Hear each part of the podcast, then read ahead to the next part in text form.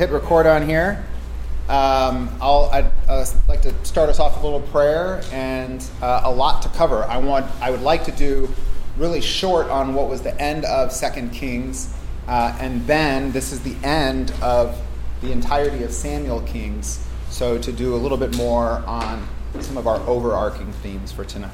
All right, so uh, let's begin. God, thank you so much for this night. Thank you for this uh, entire series, everything that we have learned from Frank and Tyler, uh, their teaching. Uh, thank you for this community. Um, thank you for this group of people who have stuck it out in the summer and come to church in 109 degree weather uh, to get to know you more and to know your word and to be in community and fellowship together. Um, please guide our conversations, uh, let the Spirit lead, and um, let us enjoy each other's fellowship. In Jesus' name we pray. Amen. All right, so if I have not got a chance to meet you, I am Nick Oviedo. I'm one of the elders here. Uh, I am a principal in my day job at a K 8 school in Roosevelt School District, uh, Irene Lopez School at 12th Street and Broadway.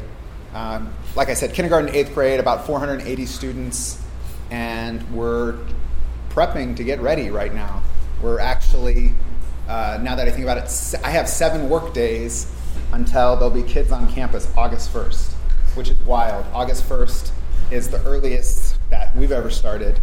Um, and we're, we were in Michigan, my wife and I, over the summer, and they're like, "Why are you guys going back?" I'm like, "I got we got school starting in three weeks." And for everyone else back east, that's wild to start to start so early. And they're like, how hot is it going to be?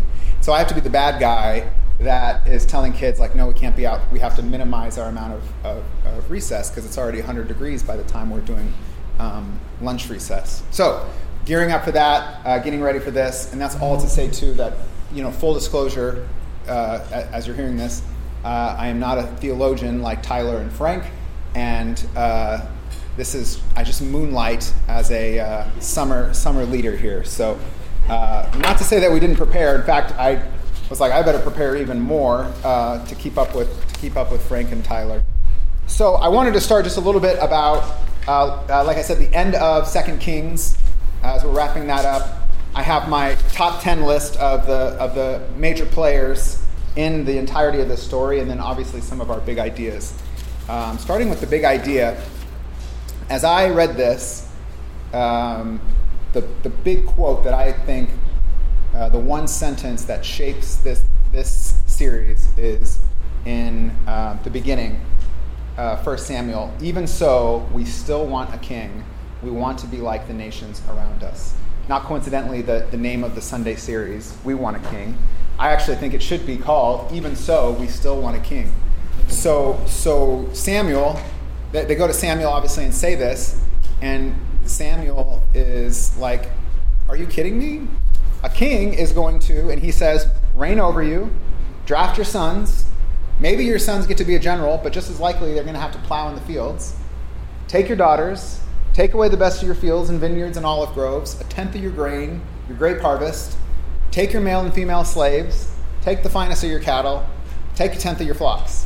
So he says that, and they say, Yeah, even so, we still want a king. We want to be like the nations around us. Uh, and it kind of, I think that there are so many things in our society that we, we know are bad. We know are bad for us. And like we've seen all the warnings and the labels, and like, yeah, you know, I still want to do, you know, I still want to do that anyway. I still know that that dessert is bad for me, uh, or I, I, still know that uh, binge drinking is bad for me. But you know what? I want to be like uh, the nations around me. I want to be like the people around me. Um, and so that uh, is kind of what kicks off this entire series. Uh, I think the kings actually, uh, as we read about, didn't do any of those things. Uh, this is what they actually did. They went, they went cray cray. That was Saul. He, he went crazy. And, and Samuel didn't even mention that. Uh, they spent a lot of time doing unnecessary things. Saul spent a lot of time chasing after David. So if you think about what a king or presidential duties would be, well, Saul was out in the wilderness with this personal vendetta against David. David has an affair, uh, brings the husband back to try to cover it up. When that doesn't work, he kills off the husband. uh, they bring in false idols and false gods. Uh, in Solomon, we learn in chapter 10, 1 Kings, that they do not listen to the Lord's commands. And what we hear over and over again, they do what was evil in the Lord's sight. So, even what I thought was interesting, Samuel, what he said to them wasn't even nearly as bad as what we end up hearing from uh, the story. So, in the end, uh, we have coup after coup after coup in this last section of Second Kings uh, Zechariah, Shallum, Menahem, Pekah, and they kind of, uh, I don't know if you felt this way, breeze over a lot of this. It's like, so this guy, they came in and they killed this guy off, and then he became king. And they'll skip over that, and then this guy came in and he killed him off, and then he became king. Um, kind of reminded me of like professional wrestling in the Royal Rumble. And in Royal Rumble, like every 30 seconds, and this somebody, a new guy comes in and now like mixes it up, and then he throws a guy out of the ring, and then another guy comes in, and, and that's that's kind of what's going on here at the end of the story. You have Hezekiah and Sennacherib. Um, we're at a point of time now in Second Kings where there's actually a lot of other historical documents and findings that are linking up to what is in the Bible. Uh, something that was a big takeaway from Tyler this Sunday that as much as you know we can joke about this, make fun of this, this is not a collection of fairy tales. These are this, this is a story that actually happened. Um, and I know something that I struggle with is uh, sinfully believing more like, okay, so now I know this really happened because now you've got all these other documents that match up against it.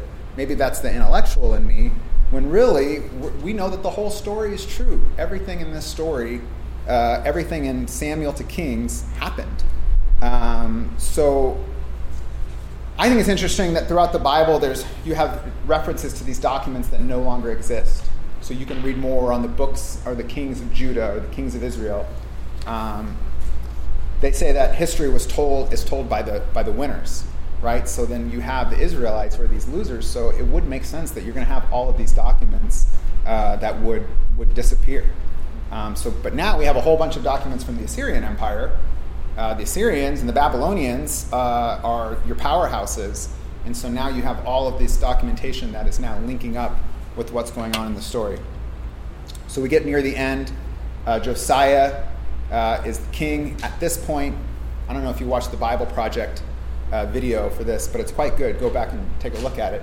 It's really too late. Uh, Josiah is kind of at the failing end of, of what's about to happen here but they come across the book of the law, uh, and Josiah is like, oh, snap, we haven't been doing any of these things.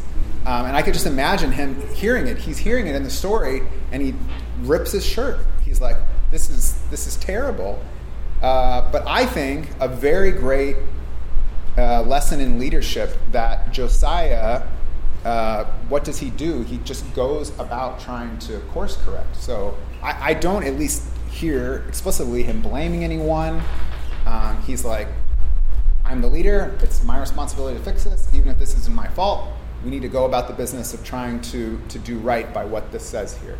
So I thought that that section could be a whole other sermon. I could see Tom Schrader doing a sermon on leadership about Josiah and like what to do when you're in charge and, and, and you come across a mistake, a disaster. How do you how do you fix that? Do you sweep it under the rug? um, blame, shift, uh, or take the, take the steps to make it right.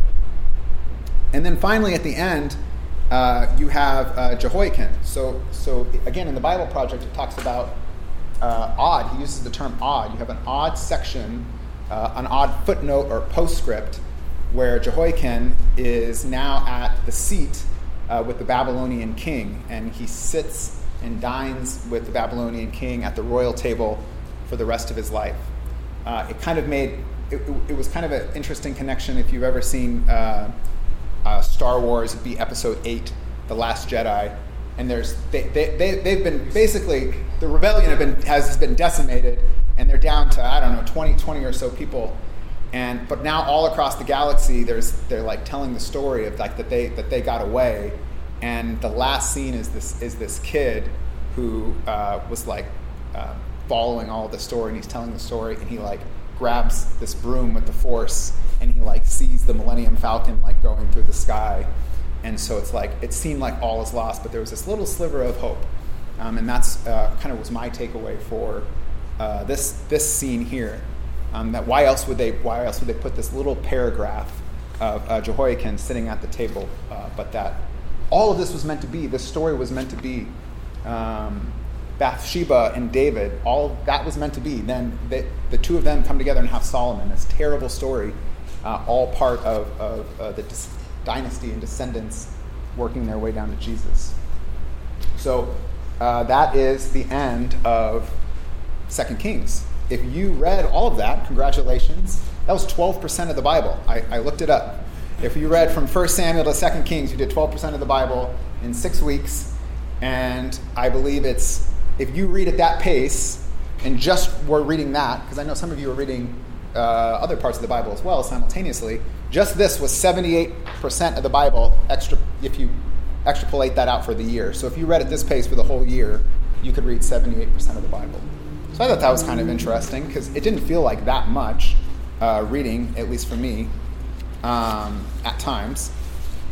So I want to finish with then um, our top 10 players after God. So this is God's story. He's the number one player, He's the only one who's in the story from the beginning to the end. And everyone else is a supporting actor, supporting actress.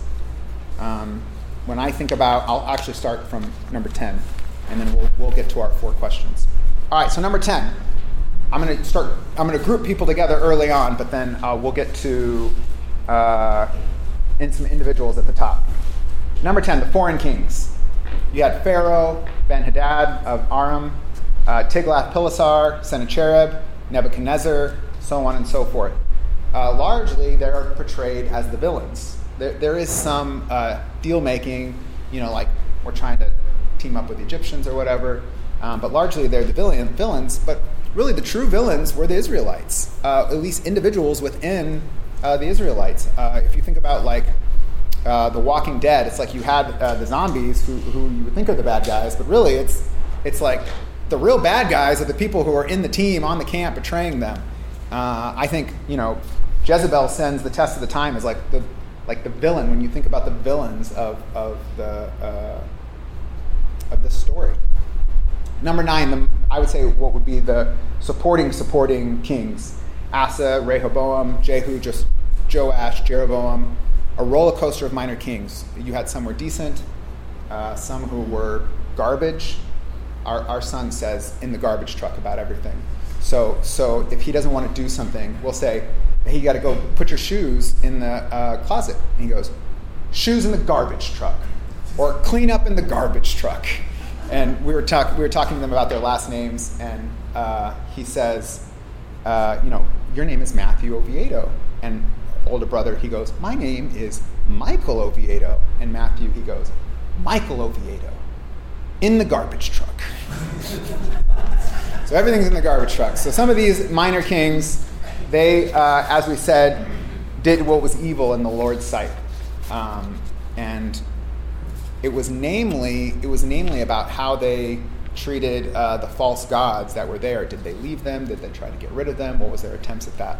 Number eight, Eli seemed like a decent guy. Uh, really, a lot of parallels I thought between him and John the Baptist. Just kind of how the story starts off uh, with with Rebecca not able to have a child, and then praising God about being able to have a child, giving up uh, Eli to um, God. Uh, you know, the kings are very important in the story, but so really are the prophets and um, the priests. Uh, this is in some ways a, a theocracy that you've got uh, the Eli's, the Samuels, the Nathans, Elijah's. They had they had a lot of sway. Ahab, he's like, oh great. It's like I got these guys. He's kind of just come and they give me bad news, um, which would be akin to uh, you know modern day senior advisors uh, that are telling the president what they don't want to hear. And uh, Ahab, you know, Ahab never wants to hear it. Number seven. Speaking of which, I would say Ahab and Jezebel. Uh, Jezebel is almost like a movie villain. Uh, there, there's this scene. Has anybody seen Mystic River? Has anybody ever seen the movie Mystic River? All right, so Mystic River. Uh, there's a scene at the end of Mystic River with the character Laura Linney, um, and I think there's been enough time. I'm going to give away a major plot point here. Is that uh, the Sean Penn's character has has killed off basically one of his buddies from way back in the day uh, because he believes that that person killed his daughter, and he was wrong. Uh, that, that's not how it went down. And as an aside, my, my, my mom, she once said, You gotta go watch Mystic River. Oh, it's so good. It's so sad at the end when Tim Robbins dies. And I'm like, I'm like, Mom. And she goes, No, no, no, no, no, go watch it. She goes, That's actually, that's not even that big part of a movie. Big part of the movie. And I go back and watch it, I'm like, Mom, that's the climax of the movie. Tim Robbins dying is, is the movie. So Laura Linney's character, uh, Sean Penn is, is confiding in her uh, what, what he did. And she goes, you, You're a king, and a king knows what to do and does it, even when it's hard. And it was this weird twist on, on the wife. And you're like, Wow, that's, that's a weird thing to say. And I say all that. That was like Jezebel. Jezebel was like really giving him bad advice. If you, if you think back to the, the scene with the vineyard where he's sulking about the vineyard, she's like, You're the king. Like, we can, we can, there's all sorts of stuff that we can do, and we're not, nobody's going to say anything. Uh, number six, Elisha. I, I wrote down, he, he was uh, very underrated. As I was reading this, and I'd read it before, it stood out to me just how much Elisha did. And we were, we were talking about it with Dwayne at this table about doing double what Elijah did, uh, but really not getting the same kind of credit that Elijah does in, in the uh, New Testament. Uh, Samuel, I feel like he had two books named after him, so he's got to be somewhere in the top four. Uh, Elijah, as Frank talked about, Elijah is mentioned in the New Testament um, even though Elisha does, like I said, twice what Elijah does. And then Saul, number three, starts off great. Tyler James said this the other day tall, dark, handsome, head and shoulders above the rest. Uh, this story that we heard last Sunday from, from Tyler is, a, is largely a positive Saul story, but, but we know where the story goes. Uh, Solomon, again, starts off great, inevitably goes south. He doesn't listen to the Lord's commands starts bringing a lot of foreign gods to worship with a bunch of wives, and we know how that one goes. And then finally, David. David is mentioned 971 times in the Bible, so I, I think that that gives him the rank of the number one player in this story um, after God. This was largely a story about people uh, and just really our, our sinful nature, our need to want this hero, this king, um, and, and knowing that we already have that. Uh, so uh, before we before we talk and, and share in groups, I did want to read a couple of things that I asked Frank and Tyler as well to share just a little bit about um, their big takeaways. Uh, Frank, uh, his big three takeaways: number one, God's sovereignty; number two, God's sense of humor; and number three, God's willingness to give us what we want, even though it's not what's best for us, and that is actually His grace and love. And he actually had an additional one. God uses people who have even bigger sins and issues than us, so God can obviously use us. I think that a lot with, with the story of David. And I know I mentioned this uh, week two. You know, God says David is a man after his own heart. And then you read the story and you're like, really? This guy? David? Uh, Tyler Thompson. Number one, God's wisdom and God's justice go hand in hand and are perfectly executed in exactly the right place and time through the right person and then ultimately in Jesus, and the church participates. Number two, a heart that is patterned after God becomes a wellspring of life for individual, family, church, and world. This sometimes, as in the case of Solomon, results in health and wealth. But as soon as these things become our Lord, our hearts have turned from the Lord and destruction is on its way. And then he talked, number three, about the dynamics of generational sin, which to me was one of the more uh, confusing, challenging uh, aspects um, uh, the story of the king who uh, repents, and God is like, okay, I'm not, we're not going to punish him in his time. It's going to be his his kids. And to me, that's hard. I'm like, no, why, why would you do that to why would you do that to his son who didn't have anything to do with that? Um, let's punish the guy who committed the crime.